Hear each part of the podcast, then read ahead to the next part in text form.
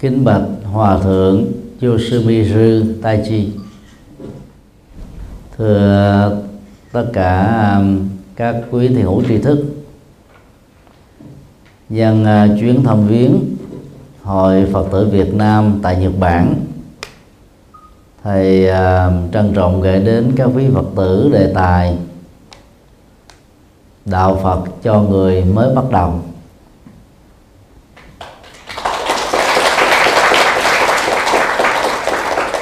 Chúng ta vừa đọc bài kinh người áo trắng.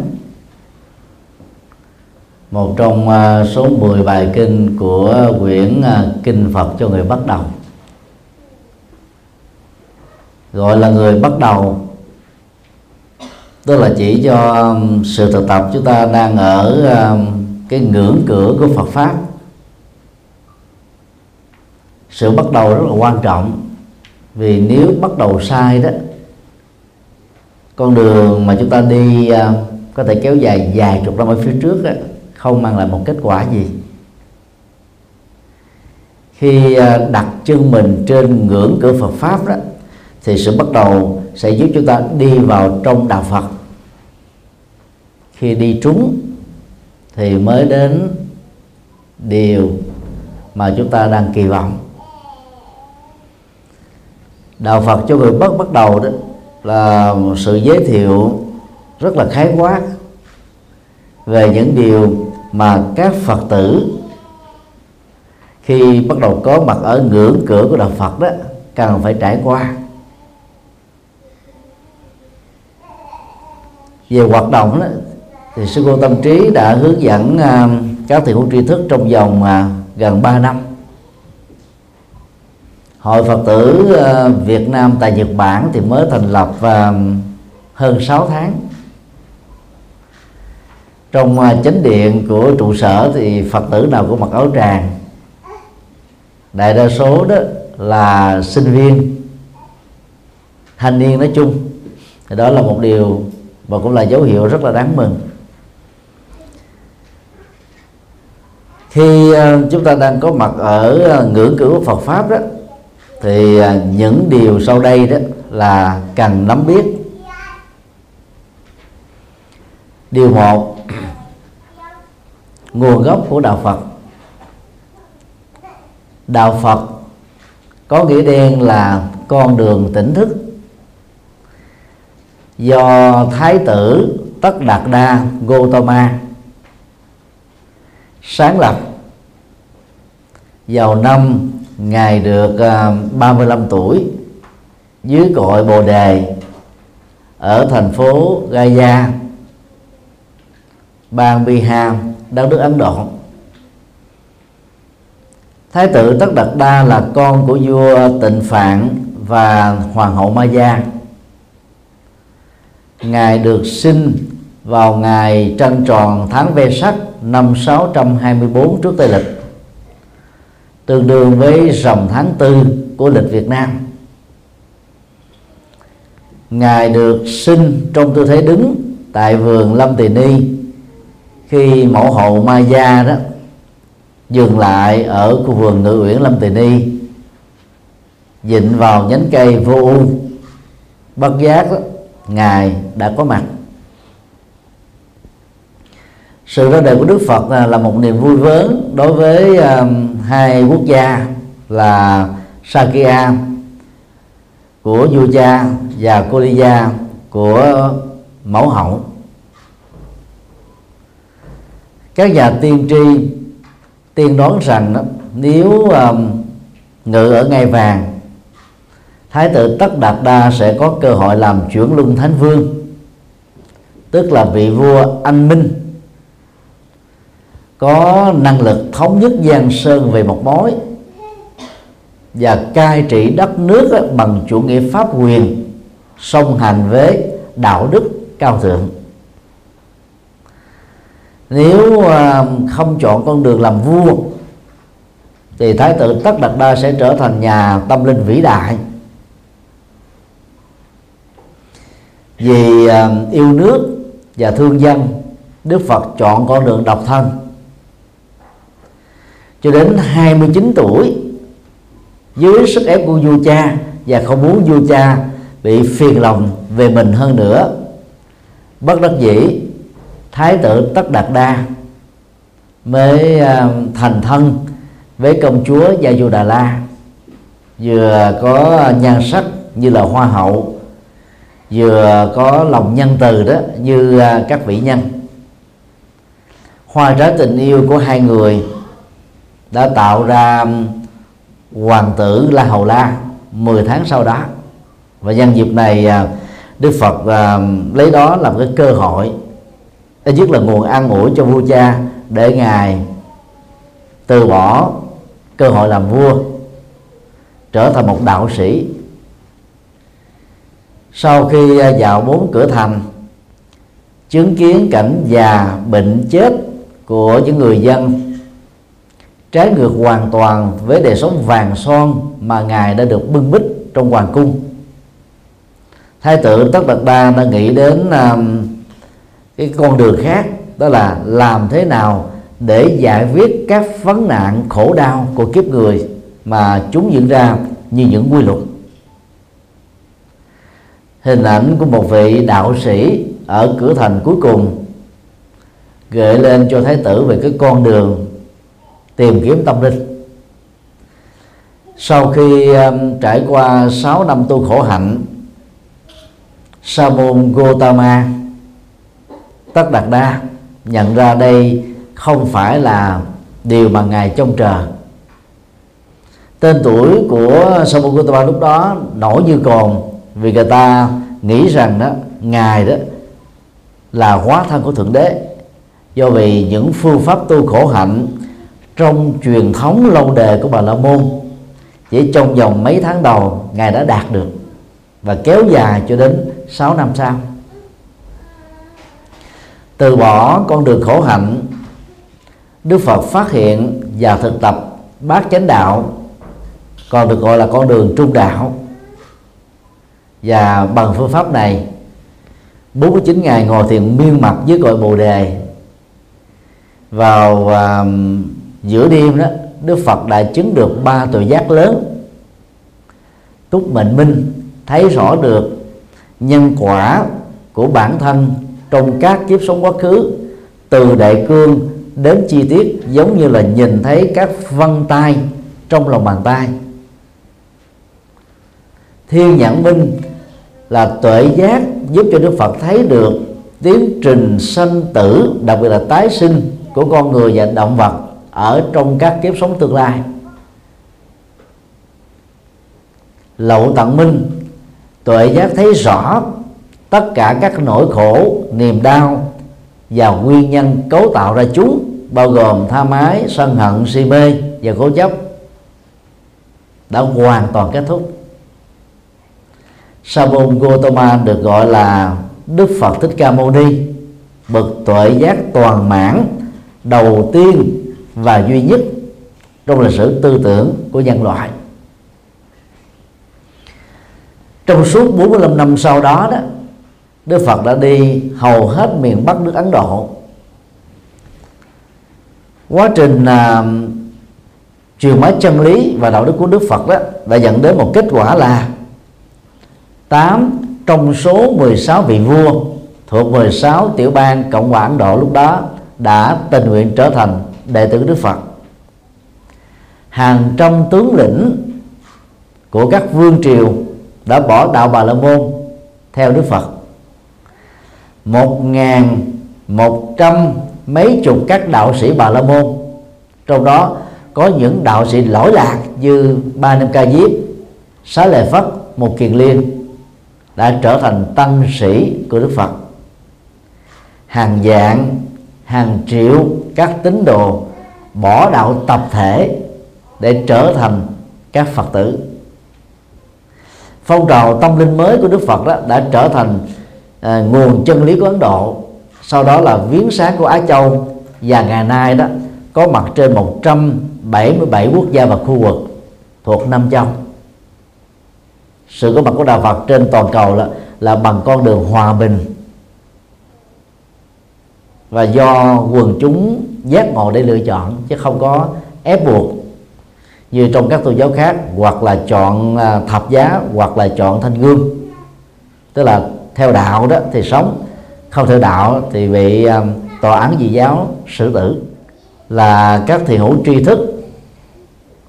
Trong hội Phật tử Việt Nam tại Nhật Bản, tất cả à, các anh chị và các quý Phật tử nói chung đó rất là có diễm phúc. Khi đã chính thức trở thành Phật tử tức là đệ tử của bậc minh triết vĩ đại nhất đó là Đức Phật Bổn Sư Thích Ca Mâu Ni.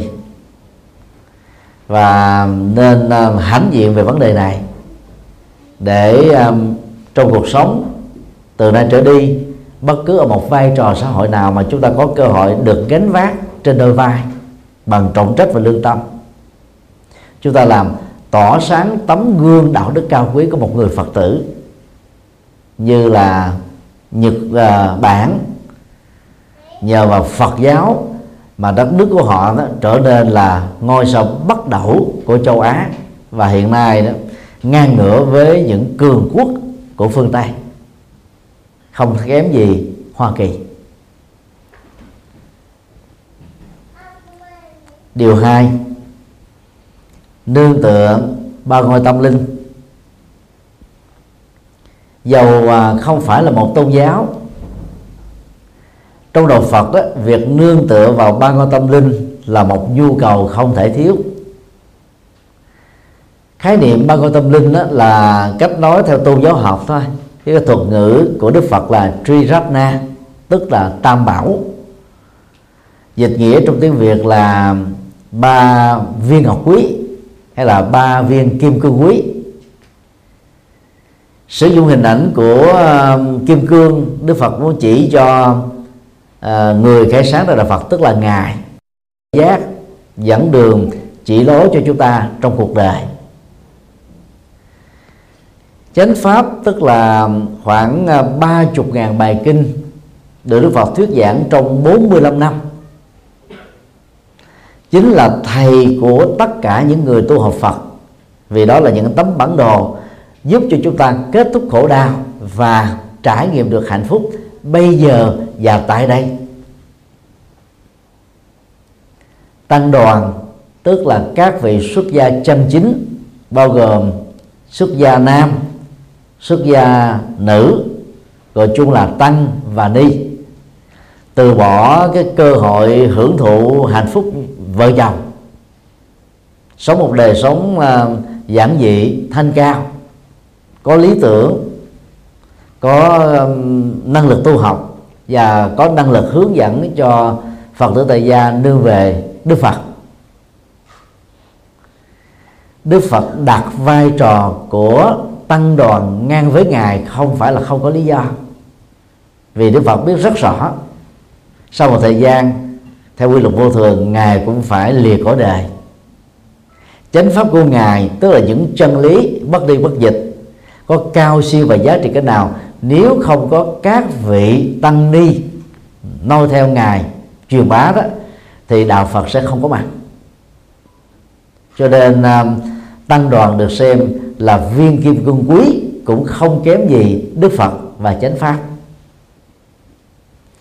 do đó là người tu học Phật đó, thì từ cái cái cái tâm trạng yêu quý mến đạo Phật, chúng ta nên chính thức trở thành Phật tử thông qua một lễ quy tam bảo. Tại lễ đó đó, chúng ta được hướng dẫn là nương vào Đức Phật, thì từ đó đến trọn đời không còn nương tựa thờ phượng, thượng đế, các thần linh, bái vật phái hay là ma quỷ vì theo đức phật thượng đế chưa từng có thật. Thần linh ba quỷ bị chi phối bởi luật nhân quả cũng giống như con người thôi. Và các sự vật vô tri vô giác không đáng để chúng ta tôn thờ. Và thờ Đức Phật là học hỏi các đức tính cao quý để chúng ta trở thành nhân cách vĩ đại đó. Thờ chánh pháp không phải là để cầu phúc vì à, trong um, kinh trung bộ Đức Phật nói chỉ có người ngớ ngẩn đó mới rơi vào cái tình trạng là sau khi qua được bên kia sông nhờ chiếc thuyền để bày tỏ lòng biết ơn đối với chiếc thuyền mới đội chiếc thuyền lên đầu hay đặt chiếc thuyền lên trên bàn thờ mà cúng.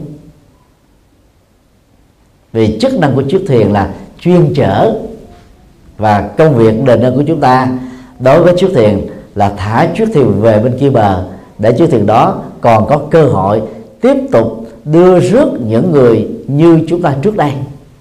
Có cơ hội qua bên bờ giải thoát.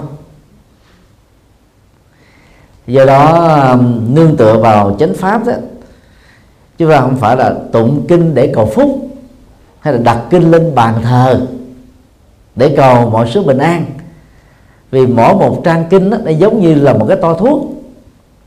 Đầu tiên đó, chúng ta phải thuộc cái to thuốc. Để khi có bệnh khổ đau chỗ nào đó thì phải lấy cái, cái tư tưởng Phật dạy ứng dụng vào trong đời sống để trị liệu nó. Cho nên à, lời kinh chân lý Phật dạy được xem như là ánh đuốc soi đường dẫn lối cho chúng ta. Và nương tựa vào tăng đoàn đó thì uh, chúng ta xem uh, là vị thầy tâm linh dù là tăng hay là đi cũng giống như nhau. Trong uh, truyền thống của người Trung Quốc đó thì tăng đoàn đó khi gọi thân mật được gọi là sư phụ tức là vị thầy bao gồm uh, sư ni chính là như cha lành của mình vậy. Phụ đây là cha sư phụ. thầy như là cha. Tức là bày tỏ cái lòng tôn kính ở mức độ cao nhất để chúng ta dễ dàng tiếp nhận những lời dạy cao quý, chân chính của các vị xuất gia do họ thừa hưởng gia tài tâm linh từ đạo Phật, từ kinh điển của Đức Phật. Và ngay sau khi à, phát nguyện nương tựa Phật pháp tăng thì tất cả chúng ta được hướng dẫn à, uh, phát nguyện giữ năm điều đạo Đức Phật dạy. Không giết người bảo vệ hòa bình. Không trộm cắp chia sẻ sở hữu. Không ngoại tình chung thủy vợ chồng. Không lừa gạt nói lời sự thật lời đoàn kết lời lịch sự lời lợi ích. Không ma túy rượu chất gây sai giữ sức khỏe chăm sóc hạnh phúc cho người thân. Nương tựa vào quan tâm linh và giữ năm điều đạo đức là những điều mà chúng ta vừa đọc trong bài kinh người áo trắng. Trong nền văn hóa của Phật giáo tại Ấn Độ, nói riêng và văn hóa của Ấn Độ nói chung đó, màu trắng tượng trưng cho sự thanh cao, thanh tịnh. Cho nên à, trang phục thì giữ cái truyền thống gốc nơi văn hóa mà mình là một thành viên. Còn cái sắc màu đó thì người phật tử đến chùa thời đức phật đều mặc màu trắng. Nếu có mặc áo lạnh vào mùa đông đó đội nón len vào mùa đông thì nón và áo lạnh nó cũng có màu trắng. Hiện nay thì các nước theo nam truyền như um, ấn độ tích lan miến điện thái lan lào campuchia truyền thống mặc áo màu trắng vẫn còn được giữ rất tốt.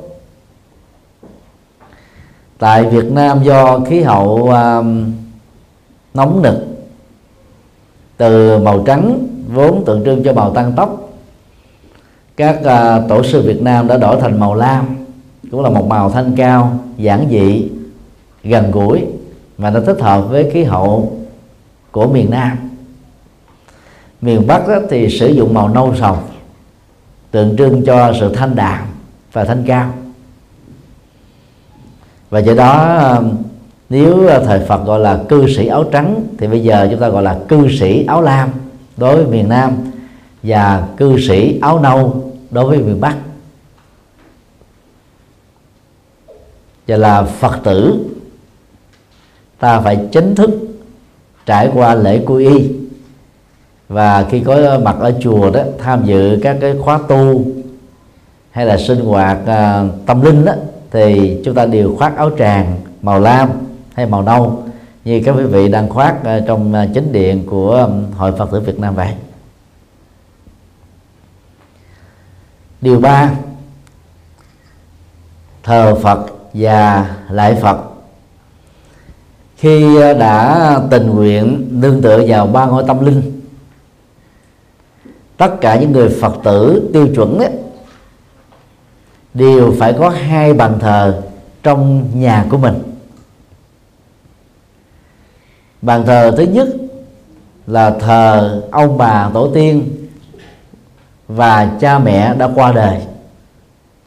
Để giữ truyền thống uống nước nhân nguồn. Bàn thờ thứ hai là thờ phật và các bồ tát để học hỏi theo các đức tính cao quý, vĩ đại của các ngài. Ngoài hai bàn thờ này ra, trong nhà các phật tử không nên tiếp tục thờ thần tài, thổ địa, táo quân cửu thiên quyền nữ, mẹ sinh mẹ độ quan thánh đế quân. Nói chung là không thờ bất kỳ một vị thần linh nào thuộc các tôn giáo nhất thần đa thần tín ngưỡng dân gian. Vì không cần thiết. Mỗi một vị phật đó thì à, có những đức tính cao quý được uh, chứa đựng ở trong uh, đức hiệu của các ngài. Ví dụ như uh, chúng ta muốn uh, cái năng lực lắng nghe từ bi cứu độ giúp đỡ nó tràn đầy ở trong à, con người của mình, thì chúng ta nên thờ đức bồ tát quan thế âm, biểu tượng của các nhân cách đó nếu chúng ta muốn à, tăng trưởng cái năng lực à, tự lập, sáng tạo, trí tuệ, bản lĩnh, không một cuộc đối chừng, vô ngã, vĩ đại, thì chúng ta nên thờ đức phật thích ca lịch sử. Nếu muốn làm lớn mạnh cái kho tàng tâm nơi chứa đựng tất cả các hạt giống cao quý, giống như là quả đất, chứa đựng tất cả các hạt giống. Các quặng mỏ, ta thờ bồ tát địa tạng. Vân vân. Như vậy à, trên bàn thờ tùy theo cái trang thờ lớn hoặc nhỏ, sở thích và sở trường tu mà người phật tử tại gia có thể chọn thờ nhiều đức phật hay là một hai đức phật phật đứng, phật ngồi, phật chất liệu vàng, phật chất liệu gỗ lệ thuộc vào cái khả năng tài chính và sở thích của chúng ta. Hoàn toàn không có kiên cử gì hết. Đã có thờ phật thì phải lại phật để bày tỏ lòng tôn kính và học hỏi các đức tính cao quý đó cách thức lễ phật à, tại tư gia cũng giống như là lễ phật ở trên điện phật, ở các chùa. Hai chân chúng ta đứng à, giao nhau thành hình à, chữ V. Hai bàn tay áp sát lại mà nhìn từ mặt ngang đó, trở thành một cái búp sen. Biểu tượng của tuệ giác. Ta nâng lên ngang với trán, tượng trưng cho sự tôn kính cao nhất như là đang đội đức phật ở trên đầu và um, nhẹ nhàng à, hạ người xuống hai gối tiếp giáp với mặt đất hai lòng bàn tay tiếp giáp mặt đất lật ngửa lên và quán tưởng rằng trong lòng bàn tay chúng ta là gót chân của Đức Phật đang được chúng ta nâng và mũi chúng ta chán của chúng ta đang chạm lên trên bàn chân của Đức Phật và hôn vào vị trí của bàn chân. Thở một hơi thở thật là dài và đứng dậy. Chúng ta hít một hơi thở thật sâu để bàn tay lên trán cúi xuống bày tỏ lòng tôn kính. Và nếu lúc đó chúng ta áp dụng thêm khí công, tức là nhíu hậu môn lại, thì lúc đó đó, toàn bộ cái khí nó được vận chuyển trong à, cơ thể của chúng ta. Nó tác động đến thần kinh ngoại biên, thần kinh tứ chi. Nó tạo cho mình có một cái sức khỏe dẻo dai. Ai phát tâm, lại Phật theo cách thế vừa nêu. 49 lại mỗi ngày sẽ không phải tốn tiền đi khám bệnh ở các bệnh viện, không phải tốn tiền cho các bác sĩ. Hồi sáng này à, các phật tử à, lại phật ở tại à, địa phật. Có mấy phật tử dẫn thầy đi qua chùa tăng thượng sau đó xin phép về để lại phật. Vì trong đoàn đã có à, hai vợ chồng cô vinh rồi đã viết đường rồi tức là rất là quý trọng thời gian và muốn được lại đức phật. Đó là những cái thói quen rất là cao quý. Cho nên dù có bận rộn đó, thay vì sáng vào những cái mùa đông giá rét, tuyết rơi, đi ra ngoài tập thể dục là không có tiện, thì ở nhà đó lại Phật 49 lại trung bình chỉ mất có 20 phút thôi. Sức khỏe rất tốt. Quan trọng nhất ngoài cái việc à, theo dõi hơi thở ra vào và liệu khí công trong động tác lễ lại chúng ta còn xem đây là cái cơ hội để mình làm à, sám hối nghiệp chướng. Nghiệp á, thì dẫn đến các cái kết quả.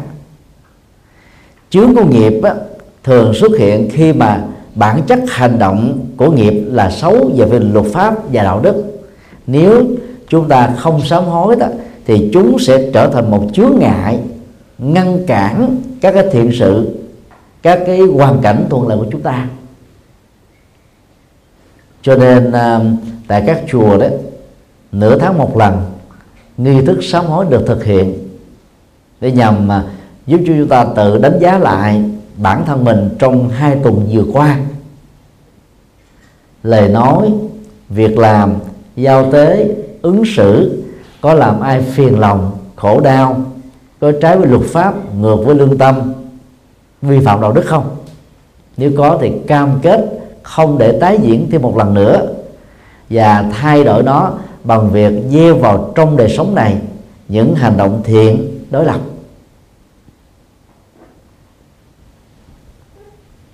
Sám hối nghiệp chướng thông qua lại Phật là như thế. Ngoài ra lại Phật còn là cái cơ hội để chúng ta tĩnh tâm. Như mình à, à, trải nghiệm cái à, giao tiếp tâm linh. Đức Phật đang hiểu được mình lắng nghe được mình chứng minh mình những gì mà mình đang thể hiện trước ngài. Thì có những con người có những nỗi khổ niềm đau là không có ai để tâm sự giải bài chia sẻ thỉnh thoảng cũng có những nỗi oan ức, những cái bực tức, những cái khó chịu, cái căng thẳng. Thì khi chúng ta đối diện trước bàn Phật, lại Phật đó, ta trút bỏ xuống hết. Và mình nghĩ rằng là Đức Phật đã cảm nhận được, thấy rõ được, chứng minh được. Và do đó chúng ta không dạy gì, tiếp tục đeo mang cái cái cái gánh nặng, cái khổ đau ra. Cho nên lại Phật cũng là cách để chúng ta buông bỏ nỗi khổ niềm đau, để tâm mình trở nên thư thái, an lạc, thảnh thơi nhớ là đừng có sử dụng các nghi thức. Lương hoàng sám từ bi thủy sám mục liên sám pháp vân vân. Một cách gọi là quá lạm dụng.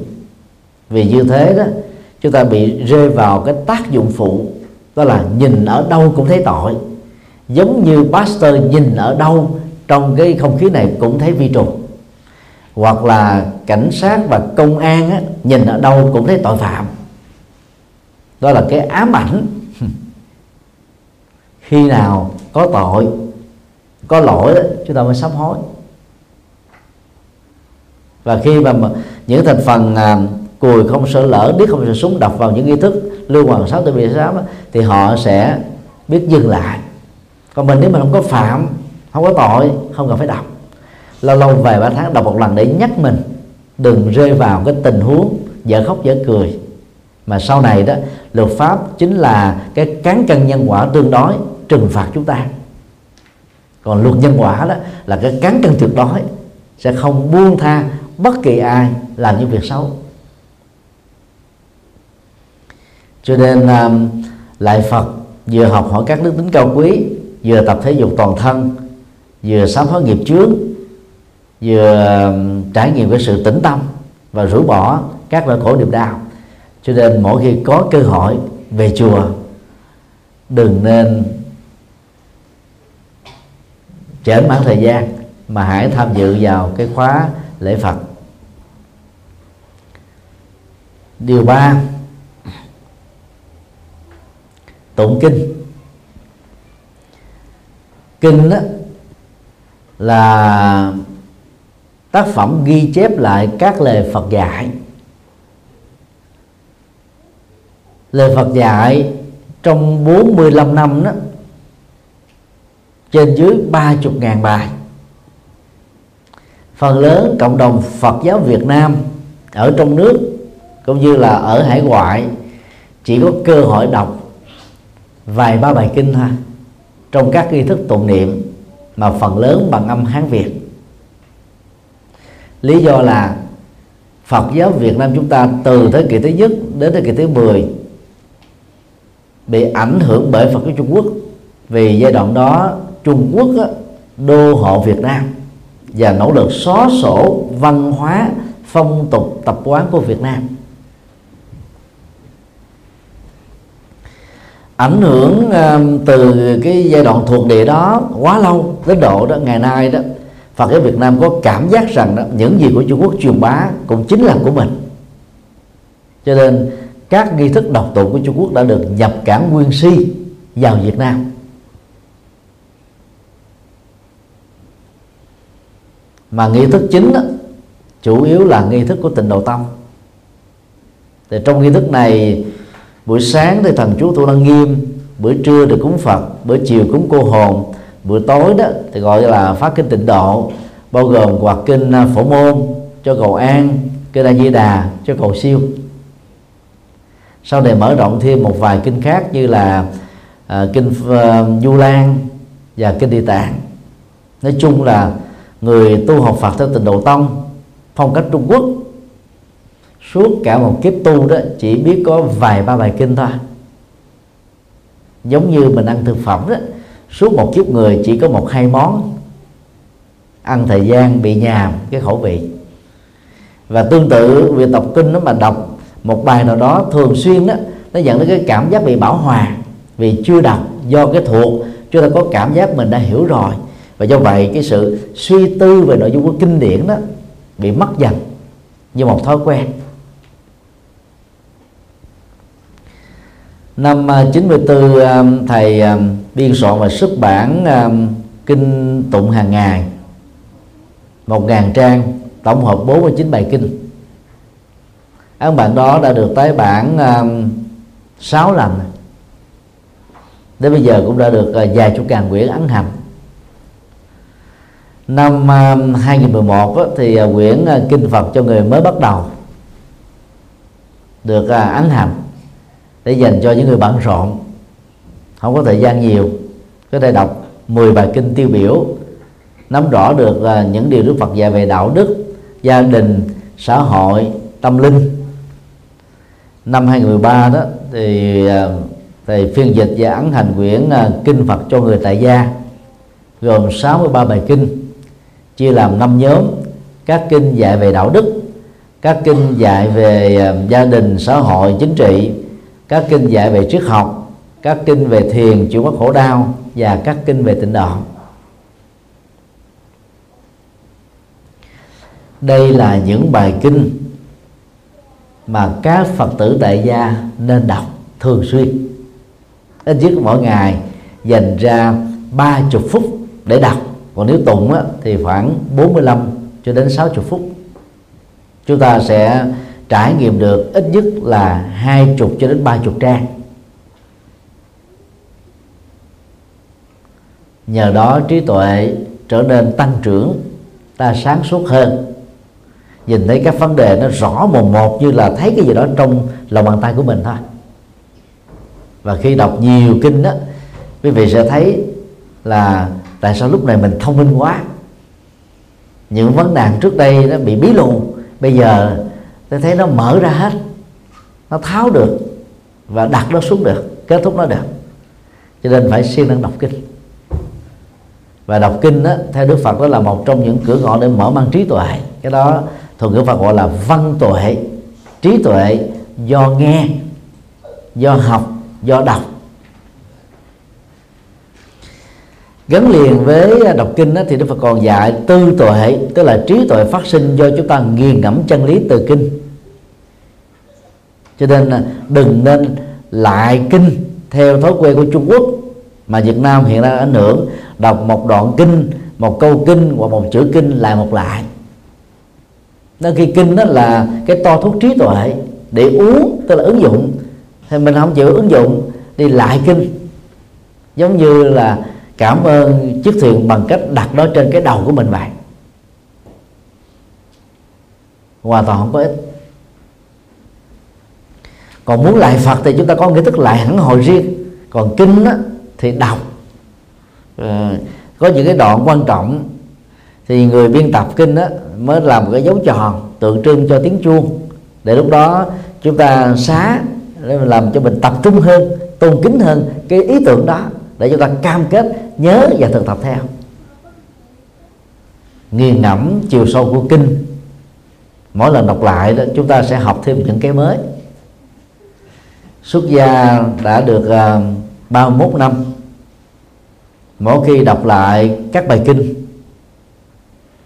thầy thấy là mình cảm nhận thêm những ý ý tưởng mới. Mà giờ đọc rất thường xuyên, không ai có thể hãnh diện tự hào rằng là tôi hiểu hết tất cả mọi thứ được. Ở một cái giai đoạn nào đó, khi mình có cái công việc a, cái tình huống b, tâm trạng c, và đọc vô bản kinh, chúng ta sẽ cảm nhận được ý tướng tương đương và nó tương thích với những thứ mà chúng ta đang trải nghiệm ở giai đoạn khác với tâm trạng khác cái công việc khác đọc lại cái đoạn kinh đó chúng ta lại phát sinh ra những ý tưởng khác. Đó là nhờ chúng ta nghiền ngẫm kinh. Mỗi một à, đoạn kinh Phật đó thì gồm có hai lớp ý nghĩa lớp nghĩa đen chữ trắng và lớp nghĩa biểu tượng và triết lý. Với Phật tử bình dân đó, thì chỉ mới dừng lại ở lớp nghĩa đen thôi. Còn với Phật tử trí thức đó, thì phải đào sâu vào lớp biểu tượng và triết lý. Nhiều nhà phát minh của Nhật Bản nhờ đọc kinh Pháp Hoa. Và khám phá ra những cái triết lý sâu sắc ở trong đó. Steve Jobs, sau khi bị tống khứ ra khỏi à, công ty Apple do chính anh sáng lập, thay vì hận đề và hận hận người, Steve Jobs đã sang Nhật Bản học thiền, trở thành Phật tử, trở lại Hoa Kỳ đó anh ấy là lần lượt à, đóng góp cho nhân loại 265 bàn đồng phát minh và phát minh. Có giá trị phục vụ cho sự cải thiện đời sống dân dụng và xã hội. Dầu qua đời, ở tuổi 56 cách đây vài năm, cái đóng góp của Steve Jobs là không thể bị quên đi. Nhất là trong thế giới của kỹ thuật số. Mà hiện nay đó là trên 2 tỷ người đang sử dụng các ứng dụng từ những ờ, khám phá của Steve Jobs. Ông ấy ờ, chia sẻ rằng là nhờ đọc nghiền ngẫm những lời kinh sâu xa cho đó có kinh pháp hoa, mà ông ấy trở nên thông minh hơn, sáng tạo hơn. Do đó ờ, khi đọc kinh đó chúng ta phải nghiền ngẫm. Kinh pháp hoa có nhiều biểu tượng lắm. Ví dụ như từ dưới đất vọt lên các vị bồ tát cái đó giống như cái chuyện à, gọi là thần thoại trong kiếm hiệp à, mà không phải vậy. Đất á, là tượng trưng cho kho tàng tâm. Tức là những quặng được chứa trong đó. Dự dấp vọt lên đó là tượng trưng cho tiềm năng trở thành hiện thực. Và cái câu chuyện này nó được gắn kết với cái cái điển tích là các vị Bồ Tát ở hành tinh khác đến phát nguyện xin Đức Phật cho phép được truyền bá kinh Pháp Hoa phụ ngài. Đức Phật đã ghi nhận tấm lòng mà thơm thảo đó nhưng ngài không tiếp nhận. Đức Phật nói rằng là ở cõi ta bà của tôi có rất nhiều Bồ Tát à, mới. Mặc dù năng lực chưa bằng với các vị nhưng bằng nỗ lực đó, họ sẽ trở thành những vị Bồ Tát vĩ đại. Nói xong từ dưới đất vọt lên các vị Bồ Tát mới toanh. Và dần dà trở thành các Bồ Tát lão thành. Các Bồ Tát đầy kinh nghiệm và làm các Phật sự không thua kém gì các Đức Phật. Thì cái câu chuyện trước lý đó nó nói về cái tiềm năng vốn sẵn có trong mỗi con người. Và tiềm năng nó giống như các cái quặng mỏ dưới lòng đất vậy đó. Vấn đề là chúng ta bị thất bại trong việc tìm kiếm ra các chìa khóa để khai thác tiềm năng ta. rất nhiều uh, các khoa học gia và các nhà bác học người Nhật đó, đọc kinh Pháp Hoa thấy được những cái tiềm năng đó và họ đã trở thành những nhân vật xuất chúng để đưa đất nước này ngang tầm với đỉnh cao của thế giới. Cho nên khi đọc kinh đó, nhớ nghiền ngẫm cái chiều sâu của kinh. Chứ đừng dừng lại ở lớp ý nghĩa đen mà một số kinh đó lại thiên về tín ngưỡng. Chúng ta sẽ đánh mất cơ hội trải nghiệm được triết lý sâu xa ở trong đó.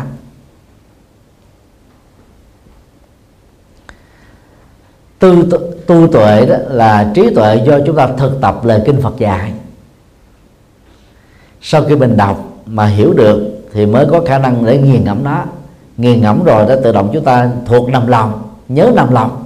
Thì mỗi khi có những cái sự cố nó diễn ra trong đời đó, chúng ta mới nhớ mà áp dụng cái đoạn kinh nào đó, trang kinh nào đó để giải quyết nó. Việc này cũng giống như một võ sĩ. Mỗi ngày phải học những cái đòn tấn những cái cú đấm, cú đá, sau đó ráp nó lại thành một bài huyền và nhau luyện ở trong bài huyền đó. Để khi mà có cái biến cố xảy ra, bị người khác tấn công ông ấy sẽ dựa vào các bài huyền có sẵn, ứng biến thành một bài huyền mới để bảo toàn tính mạng của mình. Cho nên phật tử tại gia phải đọc kinh trong tư thế nghiền ngẫm để hiểu. Và nghiền ngẫm xong rồi ứng dụng tiêu hóa kinh. Giống như mình ăn thực phẩm mà trong đó chứa các lượng calorie. Cơ thể chúng ta phải đủ sức để tiêu hóa đó thì cái chất bổ đó nó mới giữ lại trong cơ thể. Còn bằng không đó nó sẽ đi ra đi ra ngoài bằng đường nước tiểu đường phân đường à, mồ hôi. Còn nếu không đi ra ngoài được đó, thì nó làm tạo ra bị bệnh do thận dư. Quá nhiều các chất bổ. Tiêu hóa kinh điển là cái cách thức là chúng ta phát triển được trí tuệ ở trong đời sống thực tiễn cho nên đừng xem thường những cái thời khóa đọc tụng kinh. Điều 4 ngồi thiền và niệm phật. Trước thời khóa giảng của thầy đó thì sư cô tâm trí hướng dẫn à, các thầy hữu tri thức ngồi thiền. Trong các thời khóa tụng niệm đó, chúng ta có cơ hội niệm phật. Niệm phật đó, nó có gốc rễ từ phương pháp lục niệm trong kinh tạng bali và về sau này được phật giáo đại thừa phát triển lên đến đỉnh cao. Lục niệm bao gồm có niệm phật tức là học hỏi các ân đức của ngài niệm pháp nhớ sáu đặc điểm của chánh pháp niệm tăng nhớ cái công đức dẫn dắt của tăng ni niệm uh, giới đức để sống một đời sống thanh cao đạo đức niệm bố thí để trở nên rộng lượng cao thượng vô ngã biết bố thí và cúng dường biết tu phước biết kiệm phước biết tạo phước. Niệm chư thiên để thấy rất rõ là các hành động phước hành động thiện hành động tu hành động phật sự sẽ giúp cho chúng ta tái sinh vào thế giới con người ở các hành tinh khác. Mà nơi đó đó tuổi thọ sức khỏe hình tướng ờ, đời sống hòa bình môi trường sống đó, cao cấp hơn hành tinh của chúng ta. Phật giáo đại thừa của Trung Quốc đặc biệt là tịnh độ tông đó lượt đi năm và giữ lại chỉ có niệm Phật thôi.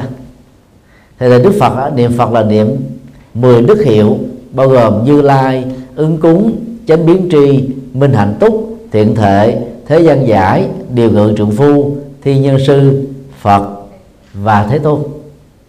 Sau này đó tịnh độ tông đổ lại danh hiệu nam mô a di đà phật nam mô amitabh bút ở trong tiếng sanskrit mà nghĩa đen có thể được dịch trong tiếng việt là con nương tựa đức phật a di đà hoặc là con nương tựa tuệ giác vô lượng.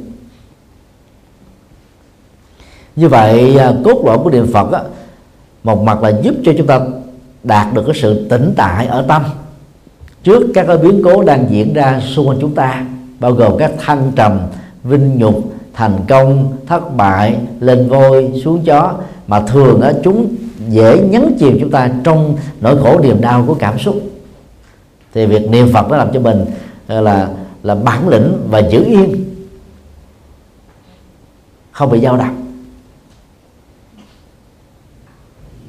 Do đó niệm phật à, chỉ là một phương pháp tu thiền chỉ để tâm mình được lắng yên thôi về sau này người ta cường điệu thêm rằng là niệm phật cầu gì được cái đó. Niệm phật có đủ nhiều công đức. Lại phật một lại, tội diệt hà sa. Niệm phật một câu, phước sanh vô lượng. Đây là những câu dẫn dụ thôi. Nói cái khác là câu dụ khỉ cho người ta thấy có phước nhiều người ta tu theo đạo phật. Đối với những người mê tín dị đoan thôi.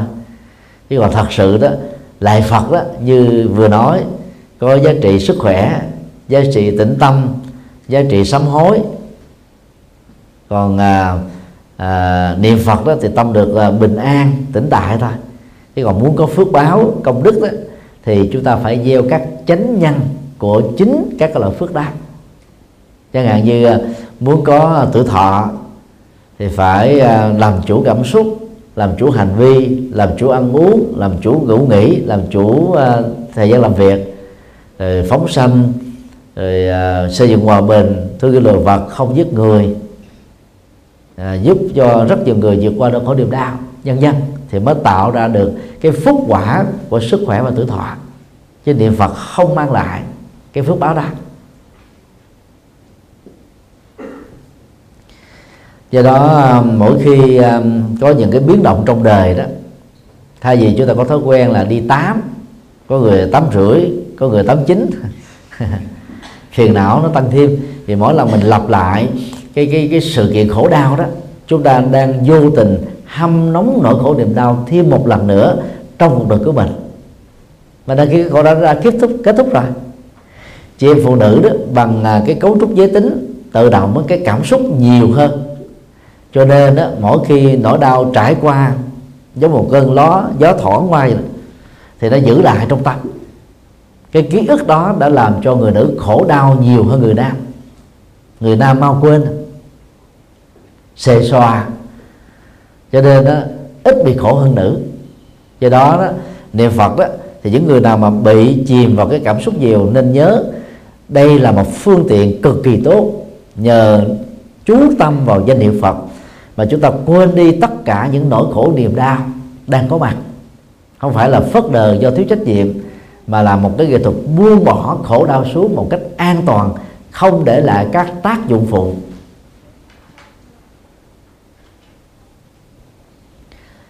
Ngồi thiền thì nó có chiều sâu hơn vì à, ở trong à, bát chánh đạo đó chánh niệm và chánh định hai yếu tố cuối cùng giúp cho chúng ta thực tập thiền à, nội tỉnh trước nhất là phát huy được cái năng lực nhìn thấy sự vật như chúng đang là và sau đó đó, chúng ta áp dụng cái cái cái tuệ giác đó để giải quyết tất cả các vấn nạn đang diễn ra xung quanh chúng ta. Bước đầu của ngồi thiền bao giờ cũng là thiền chỉ. Cho nên à, tư thế ngồi thiền chỉ quan trọng nhất vẫn là ngồi trong tư thế hoa sen, trọn phần, được gọi là kiết già, bán phần, được gọi là bán già. Thân à, thân thẳng đứng lên đỉnh đầu, cổ và xương sống tạo thành một à, một một cái bức tường thẳng, tiếp giáp với cái mặt phẳng chúng ta ngồi 90 độ. Thì ngồi như thế là mới vững được. Dĩ nhiên là không có gò bó, gượng gạo. Vì ngồi như vậy nó sẽ làm cho chúng ta mệt mỏi cơ bắp. Còn ai ngồi chưa quen đó, thì có thể nhờ cái tọa cụ mà độ niệm của nó khoảng chừng hai ba cm để khỏi bị tê nhất rồi người già lớn tuổi thì không nhất thiết phải ngồi. Trong tư thế hoa sen, có thể ngồi trên ghế, có điểm tựa, giữ được thăng bằng. Quan trọng đó, mục tiêu của ngồi đó chính là làm chủ được tâm. Cho nên đức phật có dạy đặt niệm trước mặt, tức là cái ánh mắt của mình đó mở khoảng chừng 30 phần trăm, nhìn ở trên sóng mũi với một cái khoảng cách khoảng 3 cm như vậy, cái tầm nhìn chúng ta ở trước mặt mà chúng ta đang ngồi trung bình đó là khoảng 4 tắc đến 6 tắc, tùy theo chiều cao của từng người. Nhắm mắt sẽ làm cho chúng ta dễ bị hôn trầm, ngủ gà, ngủ gật. Mở mắt quá to thì giống như con ngựa, nó sẽ chạy chỗ này nhảy chỗ kia, du lịch cảnh nọ. Cho nên khép mắt lại 60 phần trăm 70 phần trăm, chúng ta dễ dàng đạt được tĩnh tọa. Rồi theo dõi hơi thở ra vào hơi thở ra thật dài. Ta ghi nhận. Hơi thở vào thật sâu ta ghi nhận. Rồi à, quán tưởng an lạc toàn thân an lạc tâm hành an lạc um, tĩnh tại để trải nghiệm nó. Nhờ đó tâm mình trở nên thư thái bình an. Ngoài cái tư thế ngồi và theo dõi hơi thở giữ thân được tĩnh tại người ngồi thiền đó cần phải nhớ đối với tại gia đó quan trọng nhất là xả niệm thanh tịnh. Đây là nội dung cốt lõi của thiền thứ tư được Đức Phật trình bày trong hàng trăm bài kinh. Xả là buông bỏ niệm là các ý niệm nhận thức cảm xúc. Phần lớn chúng ta bị chạy lẳng quẩn lòng vòng ở trong cái cái phản ứng của cảm xúc thôi. Phản cảm xúc thì bao gồm có ba. Thứ nhất á, là đối với con người sự vật sự việc là hợp gu ưa thích. Chúng ta dẫn đến cái à, à, đam mê và tham ái dương dính. Đối với con người sự vật sự việc không ưa thích đó, thì chúng ta dẫn đến sự bực tức sân hận khó chịu loại trừ xung đột mâu thuẫn. Đối với con người sự vật sự việc tình huống mà mình không có phản ứng á, thì nó dẫn đến tình trạng bị si mê tức là vô ký, không ghi nhận được, không rõ ràng được, không có thái độ gì hết. Thì ba phản ứng tham ái sân hận si mê đó làm cho chúng ta chìm đắm ở trong đời sống của một người phàm. Do đó khi ngồi thiền đó thì phải xả niệm, đưa tâm về trạng thái chân không. Chân không là một trạng thái mà con người, sự vật không bị rơi. Cái lơ lửng như thế này nó, nó, nó thoát ra khỏi cái lực hút của à, trái đất. Và tâm mà được chân không á thì chúng ta sẽ thoát ra khỏi lực hút của nghiệp. Nghiệp nó dẫn mình vào cảm xúc dẫn vào thái độ dẫn vào tâm tư dẫn vào nhận thức. Nó tạo ra các phản ứng như vừa nêu. Bây giờ mình giữ tâm chân không thì toàn bộ nó được rơi rụng hết và tâm chúng ta không bị dướng vào chỗ nào. Ưng vô sở trụ nhi sinh kỳ tâm. Tức là tâm an trụ không dướng dính vào bất kỳ một chỗ nào. Thế đó là cái cốt lõi của thiền. Và khi làm được cái xả niệm đó đó thì tâm mình nó trở nên thanh tịnh hoàn toàn. Ở đây các anh chị nào à, à, sử dụng à, vi tính đó, thì thường à, lâu lâu mình à, phải sắp xếp máy lại để cho nó chạy nhanh hơn. Còn nếu mà máy nó hơi bị hư đó thì chẳng những uh, sắp xếp xong rồi chúng ta còn phải format nó lại trở về cái trạng thái bình thường. Sau đó chúng ta nạp lại hệ Windows rồi nạp lại tất cả các cái phần mềm hữu dụng thì máy nó chạy rất là nhanh. Hiệu quả của công việc cũng với thời gian công sức đó sẽ cao hơn. Lâu lâu chúng ta phải format bộ não của mình format cảm xúc format tâm tư format nhận thức của mình để đưa nó về cái trạng thái buông xả và thái trống rỗng vậy đó. Thì trong thời gian ngồi thiền á, tâm trở nên trống rỗng. Thì toàn bộ các căng thẳng do áp lực công việc do áp lực cuộc sống do nỗi khổ niềm đau do những cái biến cố xảy ra trong đời không còn cơ hội tấn công và nhấn chìm chúng ta trong bất hạnh. Người Nhật à, ngày nay đó bị tai tiếng là có số lượng người già tự tử lớn nhất toàn cầu. Hàn Quốc ngày nay bị tai tiếng có số lượng um, người trẻ tự tử đứng nhất châu Á. Tức là bị à, căng thẳng bởi công an việc làm, nhất là ở tuổi về hưu, đối diện với sự trống rỗng, rồi cô đơn, buồn chán, tiền lương thì không đủ xài, lương trợ cấp không đủ xài, nhưng mà giặt giá mọi thứ leo thang cho nên cái áp lực đó nó làm cho nhiều người mà thiếu tu á, buông xả đó sẽ lúc nào cũng trải nghiệm cái căng thẳng, khổ đau thôi. Nên bế tắc trong sự trầm cảm đã đẩy đưa rất nhiều người chọn con đường tự tử. Mà tưởng rằng đó là sự kết thúc, khổ đau. Nhưng mà thực ra đó, khổ đau đó đang bị đầu hàng thôi. Cái tâm trạng của người tự tử khi tái sanh lên kiếp sau sẽ là một người hèn nhát, bỏ cuộc lưỡi chừng, dễ chán nản, dễ thất vọng dễ sợ hãi, dễ mất niềm tin lắm. Còn đạo phật dạy chúng ta là giáp mặt với khổ đau. Không đào tẩu vì như thế là thiếu trách nhiệm.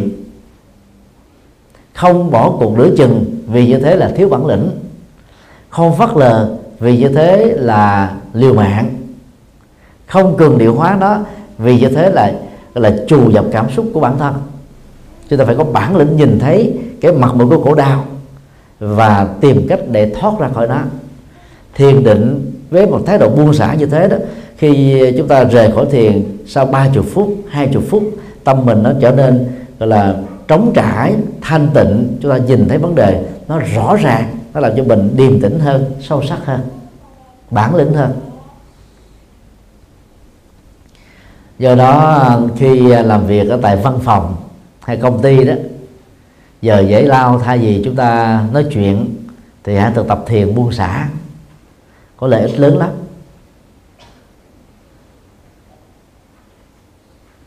Cái hình dung uh, nếu trong tay thầy cái hoa này đó tượng trưng cho một cái kẽm gai thì nắm lại như thế này.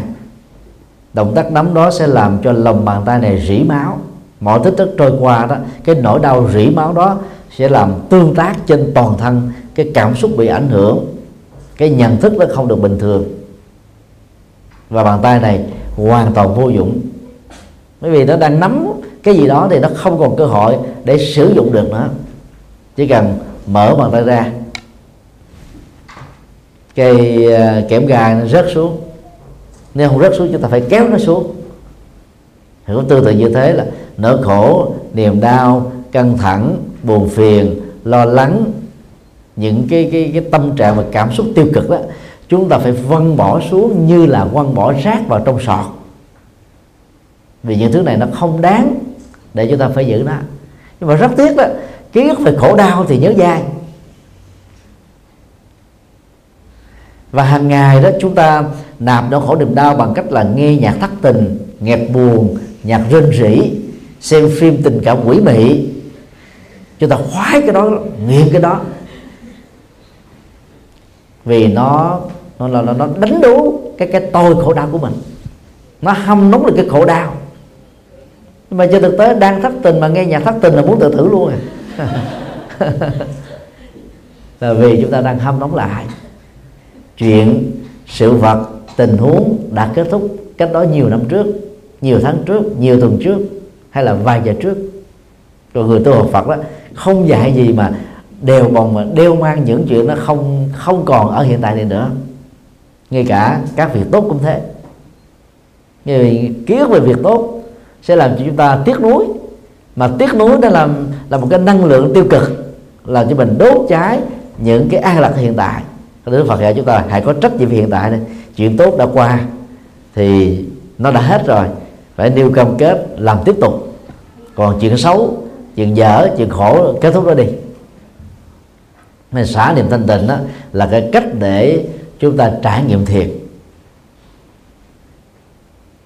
Như vậy à, niệm phật và ngồi thiền đó là hai yêu cầu rất cần thiết đối với phật tử tại gia. Điều năm, tham gia phật sự. Phật sự là khái niệm chỉ chung cho các hoạt động liên hệ đến phật giáo và phật pháp. Gọi chung là việc phật, chuyện phật nhiều phật tử ngoài cổng chùa nghĩ đơn giản là cái chuyện phật sự là chuyện của các ông thầy tu, của các sư cô. Còn chúng tôi người tại gia không phải bận tâm về việc đó. Họ nói như thế, đúng nhưng mà không đúng. Đúng ở chỗ là gì? Vì ờ, trong giới luật Phật giáo, trong hiến chương Phật giáo, trong nội quy sinh hoạt của các chùa có điều nào quy định rằng là người Phật tử tại gia phải làm các việc Phật cho chùa đâu? Nhưng không đúng ở chỗ đó. Nếu không gia là không tham gia làm các Phật sự thì người Phật tử tại gia đó vẫn tiếp tục ở ngoài cổng chùa. Không có phước gì nhiều. Ngoài cái việc tín ngưỡng tới chùa thắp hương lễ Phật cúng dường hết cho nên à, cần phải tham gia các Phật sự do nhà chùa à, tổ chức à, chủ sướng để chúng ta có cơ hội làm một lộ hình thiện sự đặc biệt hơn các loại hình thiện sự mà chúng ta đã làm trong xã hội. Thiện sự trong xã hội bao gồm giúp đỡ, rồi ủng hộ, cứu trợ, từ thiện, dẫn dắt, vân vân. Còn việc phật sự đó, ngoài những thứ đó đó, nó phải hướng đến cái mục đích là làm cho cái người đang khổ đau được hạnh phúc, người mê tín thành chánh tín, người tà đạo trở thành phật tử, người đã phật tử rồi trở thành chân nhân là phật tử chân nhân rồi thì trở thành là tiệm cận thánh nhân. Đó là những việc phật mà chúng ta không thể không làm. Nó bao gồm mà tổ chức đạo tràng, tham gia đạo tràng, dẫn dắt người khác, hy sinh phụng sự, công quả, vân vân. Rất nhiều các hoạt động phật sự. Dầu hội phật tử việt nam tại nhật bản mới được thành lập à, chưa đầy 7 tháng. Nhưng mà là nhà chùa đã có được ờ, khoảng 17 các phật tử ờ, gắn bó với hoạt động của sư cô chủ tịch hội này. Nếu như tất cả các thành viên còn lại đều gắn bó bằng hình thức này hay hình thức khác đó, thì cái ngôi chùa sẽ được phát triển mạnh hơn, hoạt động cộng đồng của ngôi chùa sẽ được tốt hơn, các phật sự được ngôi chùa chủ xuống sẽ được lan xa hơn, ảnh hưởng tích cực hơn. Lần sau chúng tôi kỳ vọng khi đến đây đó, là cái tầng chánh điện này cũng giống như hôm nay đầy ấp người. Cái tầng chánh điện của ờ, Phật A Di Đà cũng đầy ấp người, mà phải xem bằng cái màn ảnh chiếu. Tức là có sự tiến bộ, nó phải tăng trưởng. Để làm Phật sự được tốt đó, thì ờ, các anh chị em tham gia Phật sự cần phải lưu tâm một số điều như sau. A gặp trở ngại trong Phật sự là chuyện thường. Cứ liên tưởng nhà to thì gió lớn à, thuyền ra khơi đó thì sóng to. Làm các phật sự thiện sự mà không gặp trở ngại mới là chuyện lạ. Xem đó là chuyện bình thường để khi nó tới với mình mình không có cảm thấy à, chế với ngạc nhiên uh, mệt mỏi than than vãn thở than chúng ta thấy, ôi, đây là chuyện thường mà, có gì đâu phải bận tâm. Rồi mọi thứ sẽ trôi qua. Phật sự, còn hơn thiện sự sẽ chiến thắng ta. Còn các nghịch cảnh trở ngại sẽ bị đẩy lùi ở sau lưng. B. Tôi là người đặc biệt, nên tôi có mặt ở đời này những việc khó làm, để làm những việc đặc biệt. Chứ đừng có tự khinh mình có nhiều người nói việc phật sự này khó quá tôi làm không được. Hồi sư cô làm đi. Việc này khó quá tôi không có trình độ. Anh có bằng cấp anh làm đi. Việc này khó quá tôi không có tiền. Anh chỉ có tiền anh chị làm đi. Cứ đổ đổ đùng như thế rốt cuộc ta không làm được việc gì hết á. Phải tập nhón chân vối tay. Nhón chân á, thì sẽ giúp cho mình cao thêm một tấc. Vối tay đó giúp mình cao thêm 2 cm đừng có trèo cao té đau còn là nhón vào vối đó, nó nằm ở trong tầm mà mình hướng tới được.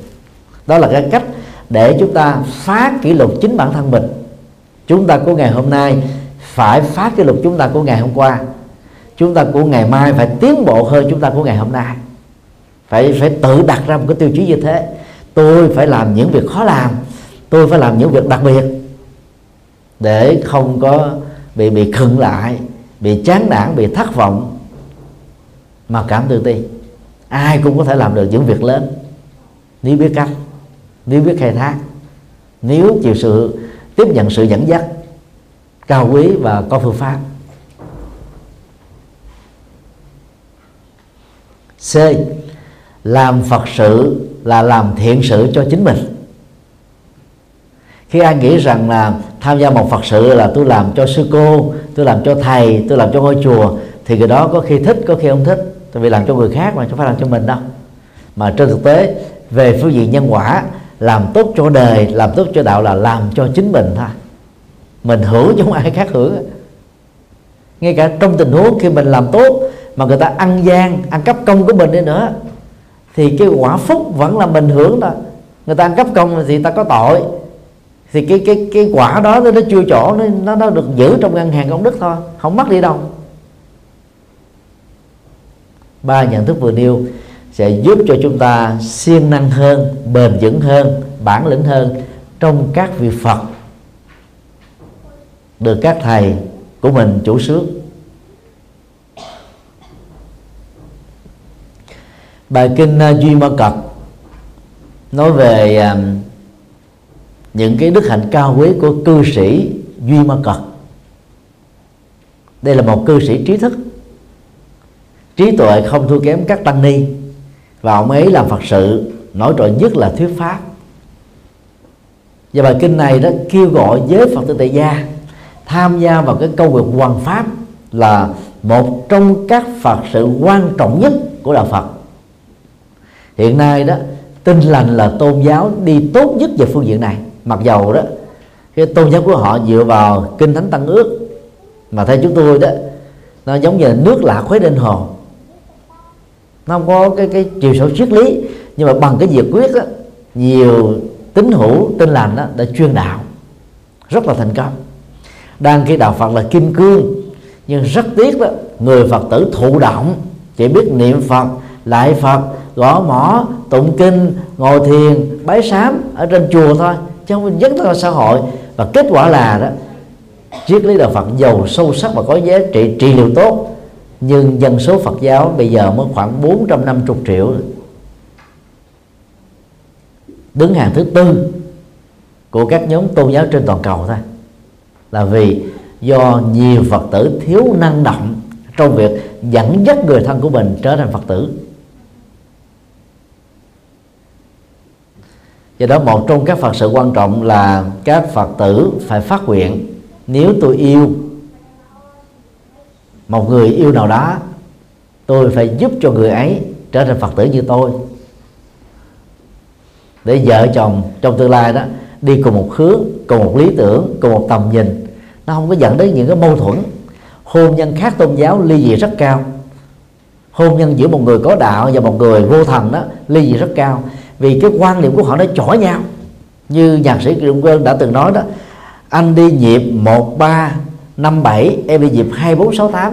Hai cái nhịp này nó không đụng nhau được, không gặp nhau được. Nó cứ so le hoài, đơn điệu hoài. Dẫn đến cô đơn, lẻ loi, đầu sàng dị mộng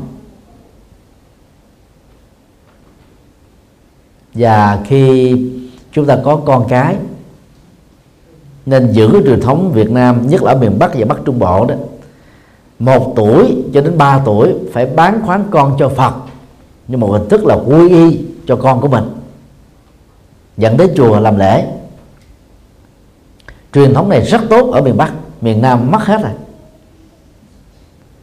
Đến khi các cháu được 5 6 tuổi mà trẻ thơ bây giờ rất thông minh, dẫn đến chùa cho quy y chính thức. Nếu các cháu vẫn chưa thấm tương trao đó, thì lên 13 14 tuổi chúng ta cho quy lần nữa, hâm nóng lại mà từ nhỏ mình dẫn dắt như thế rồi đó thì lớn lên đó là các cháu không thể nào bỏ Phật được.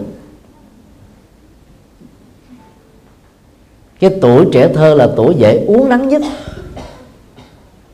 Nhiều sinh viên ờ, qua đây mới gặp được Phật. Ở quê nhà không biết Phật. Mà khi mình biết phật mình thấy hơi muộn rồi phải không?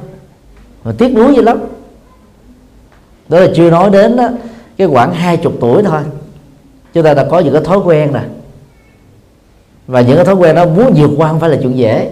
Cho nên khi mình biết phật từ nhỏ đó, chúng ta tập thành những thói quen tích cực, có giá trị. Thì cuộc đời chúng ta nó trở thành lên hương luôn, chói sáng.